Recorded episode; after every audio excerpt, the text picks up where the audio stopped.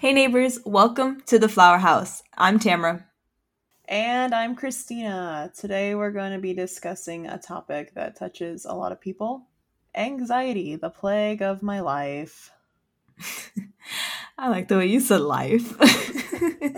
um, yes, I I think that anxiety is something that really touches a lot of people and I think that has gotten worse recently.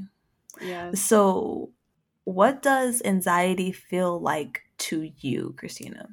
Me personally, because I have pretty bad anxiety and was diagnosed on a very severe level, I think I overthink everything and it makes things worse when I overthink. So when I get anxious, sometimes I get angry and frustrated, which is actually something more new, uh, like in more recent years. I want to say in like the last three or four years, I feel like when I get anxious, I sometimes get really angry. And then I'm like, why am I angry? And then I realize it's because I'm anxious. But most of the time, I just can't stop worrying or thinking about things.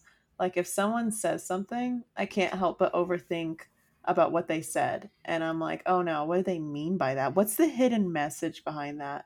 And then a lot of times I just, I feel like everyone hates me. we don't. We don't hate you. I know. It's like I know, but I feel like everyone hates me, even if they say they don't. And it gets to the point sometimes where I feel like I can't even leave the house, which sucks. Well, first, I think we have opposite problems.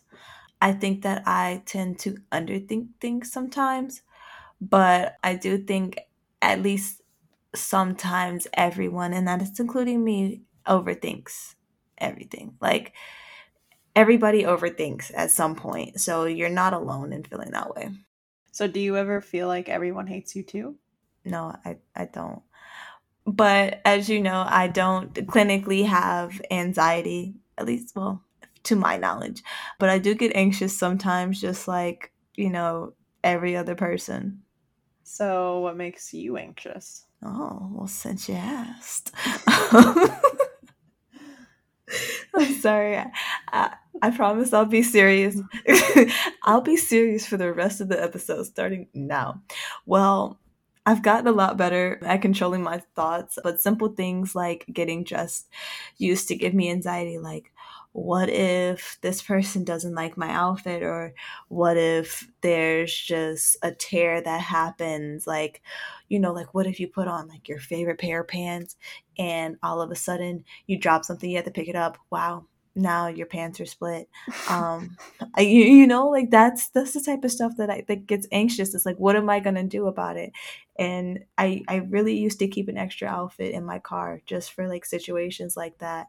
You worrying about your pants splitting has that ever happened to you? It has but oh. it hasn't happened where anybody would be able to tell. Like it'd be like, oh, my leggings split while I had on a dress type of situation. Uh, okay. So it's not like something that's like ended in a super embarrassing situation. Okay. I've been in super embarrassing situations and that wasn't one of them. But okay. like even now I still get anxious about the future when I don't have like a current list of goals or a plan. So for me, planning helps me curb my anxiety. I didn't think you ever got anxious over anything, to be honest. Well, you know, um, I'm as cool as an iceberg. I'm I'm also as corny as a corn maze, but um, I that you are. I I try not to. Wow, thanks. I try, I try not to express my anxiety in very obvious ways. So it's very understandable that you wouldn't think that I would get anxiety, but I also don't live in a constant state of anxiety like a lot of people do. And I also noticed that the other day being on social media gave me anxiety but like specifically posting on social media gives me anxiety and i don't know if that's con- technically considered anxiety but it's it feels like anxiety it's like wow what if they don't like what i'm posting but it's just kind of, and that's like part of 2022 and 2021 it's just like if they don't like it oh well they'll like something else so how do you deal with your anxiety um, that's a great question because I don't. I'm just kidding, kind of. I I was on medication on it for it, as you know, but I stopped recently. Um, still trying to figure out what helps. But I, I think that sometimes like keep trying to keep myself busy can help like take my mind off things. Or it can make it worse because then i feel overwhelmed. It's kind of finding that balance between keeping myself busy but not to the point where i feel i'm stressed and anxious over it. But I, I do think that different strokes work for different folks. So like medication may help some people and that's great I don't know if it's for everyone though, because I don't know if it was for me.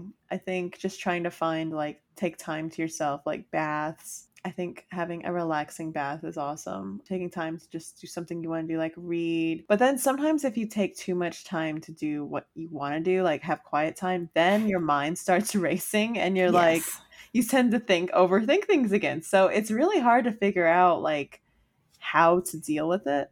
I really don't have any recommendations because if I if I knew, I wouldn't have this problem. I want to go back to what you said real quick about how social media can give you anxiety, like posting. And I understand what you mean by that. I think honestly a lot of people do and I think it's becoming more common as social media becomes more common um i mean social media's all, presence has always been there but with the pandemic it's it's been there more than ever. And i think that a lot of people worry like when they post things. They're like i hope i get a lot of likes. I hope people like this. Or like they overthink like when they go to comment after someone like i hope this isn't taken the wrong way. I hope that they don't mean like think i mean this the wrong way. Or i hope i hope i like you tend to overthink things like that. Everything. Yes and you but you like go through that phase of like well this didn't get that many likes. I'm gonna delete it because they must not have liked it. It's like no you liked it. Leave it there. It's okay. Right. To just be your authentic self and if they don't love your authentic self then they're not the people for you. You'll find your tribe somewhere else. And it's true. Like I believe all that, but I think the problem is uh, like a lot of people with anxiety probably feel this way is you have this voice in the back of your mind that likes to tell you otherwise, even if you know it's not true. It's really easy for me to tell someone else. And I've had this happen before where I've, I've looked at someone and I'm like, why do you let this happen? Or why do you let them treat you this way? And that shouldn't be right. Like, that's not right. And I fully believe it. And yet, if I was in that same situation, I wouldn't be I wouldn't be able to tell myself that because in the back of my mind, I have this voice that's like, oh, well, you probably deserved it. They probably hate you. They probably don't like you. And it's probably your fault. like, that is, I think that's such an accurate picture of anxiety. But I think this goes back to goals, like the episode where we're talking about goals where we're saying hey you kind of need somebody in your corner to remind you of that. Um even me like sometimes i'm like hey what if this goes wrong and what if that and what if this? And you're just like girl you're gonna be fine. So when i have anxiety you're like hey let me help you with that. I feel like it works both ways because you definitely need somebody in your corner that says hey slow down.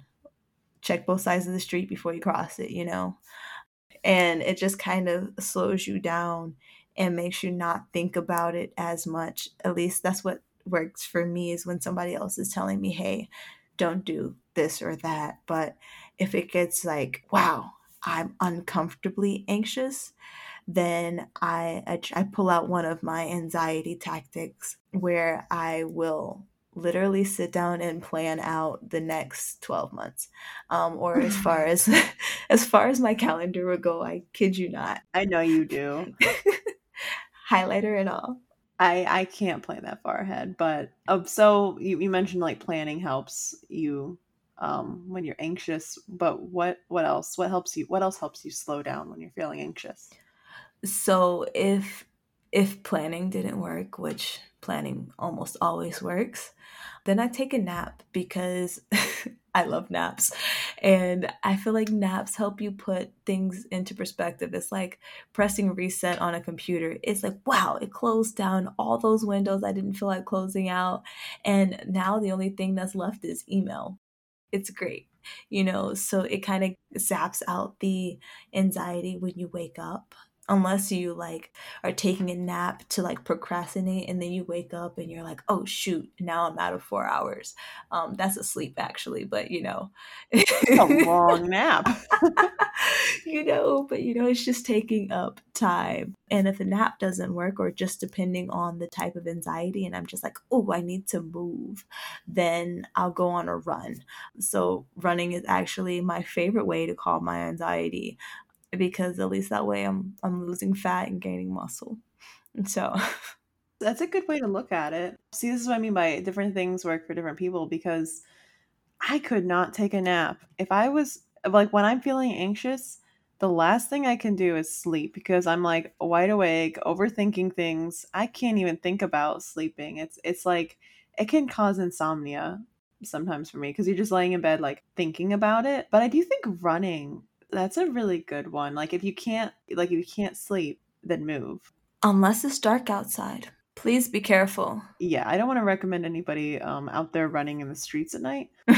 Maybe even just I don't know. I feel like playing video games too and uh, video games for a lot of people I think with anxiety help because it takes their mind off of it and it's so accessible. It's like right there on your TV and then you just in a new world doing something else and it takes you away from reality and i think that also helps which can be dangerous too a little bit but as long as you know you're running in the daytime and playing video games at night then yeah you know it's I, i'd rather you play video games at night than to run at night by yourself it's it's kind of scary um mm-hmm. especially mm-hmm. like some of the experiences i've had just running in broad daylight Right. Like I've had cars turn around. I've had someone follow me home one time. So I just can't imagine how much more anxiety that would have induced or how much scarier, potentially dangerous that could have been had that been nighttime. Everyone tries to kidnap you. But I'm not even a kid, you know? Like everybody tries to, to take you away. And I'm glad that you're safe. But yes, she's right. Even running in daylight, you got to be careful. Yes. Run opposite of traffic if you're running. That way you can see everything. Well, that and it's easier for a person to change directions than a car. So if a car is slowing down coming towards you, like you can see that they're coming towards you and you can like have some sort of avoidance tactic. But if somebody's coming up behind you and you have your headphones in, listening to Beyonce, um, Homecoming Live, you know, like very specific running tracks. Um, but you know, like if you're if you're like in the music and you're not fully paying attention to you know what's going on behind you, that can be really dangerous. Yeah, and there's a quick note on how to run safe from our runner, Tamara. because she's right. You guys need to stay safe. I do want to say one last thing about anxiety, too, though, is if you have someone in your corner who helps calm your anxiety, I don't. A lot of times I hate like feeling like this is a horrible way to say it, but being a leech to Tamara, like being like, I'm feeling anxious, make me feel better. What? I don't want to come across that way. But if you have someone, I feel like it really helps. I have a habit of if I feel like I'm having an issue with someone, I will run away and I don't want to talk to them because I think they hate me. I better not talk to them. They hate me. But usually it's a misunderstanding and Tamara will be like, "Well, just talk to them. Maybe maybe it didn't work, you know." And I'm like, "Nope, they hate me. I know they hate me." But she's usually right. And if I just talk to them and I realize it's just a misunderstanding, sometimes that that that will clear up the whole anxiety if it's something like that because sometimes it's taking that step of being like hey we need to talk you know and you do it you'll feel better. I'm saying all this but i'm not probably going to take my own advice in a week. That inner voice that even though you know you know what's right it's really hard to do. And it, it really is it's a real thing and like just to put into perspective i don't think i've ever met anyone that hates Christina, but it's like it's that voice in your head that's just like, of course they hate you. Why wouldn't they? Why wouldn't they? As if they know everything about you.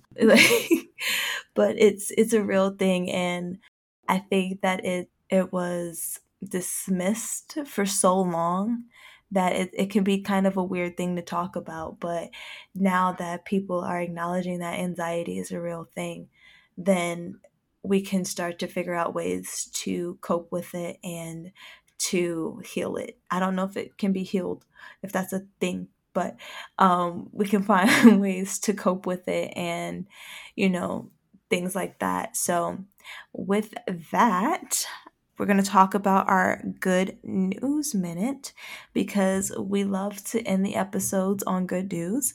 And it was a story that we heard recently, and it was about these high school students in Rhode Island that built a bus stop shelter for a child who uses a wheelchair and he waits at the bus every day.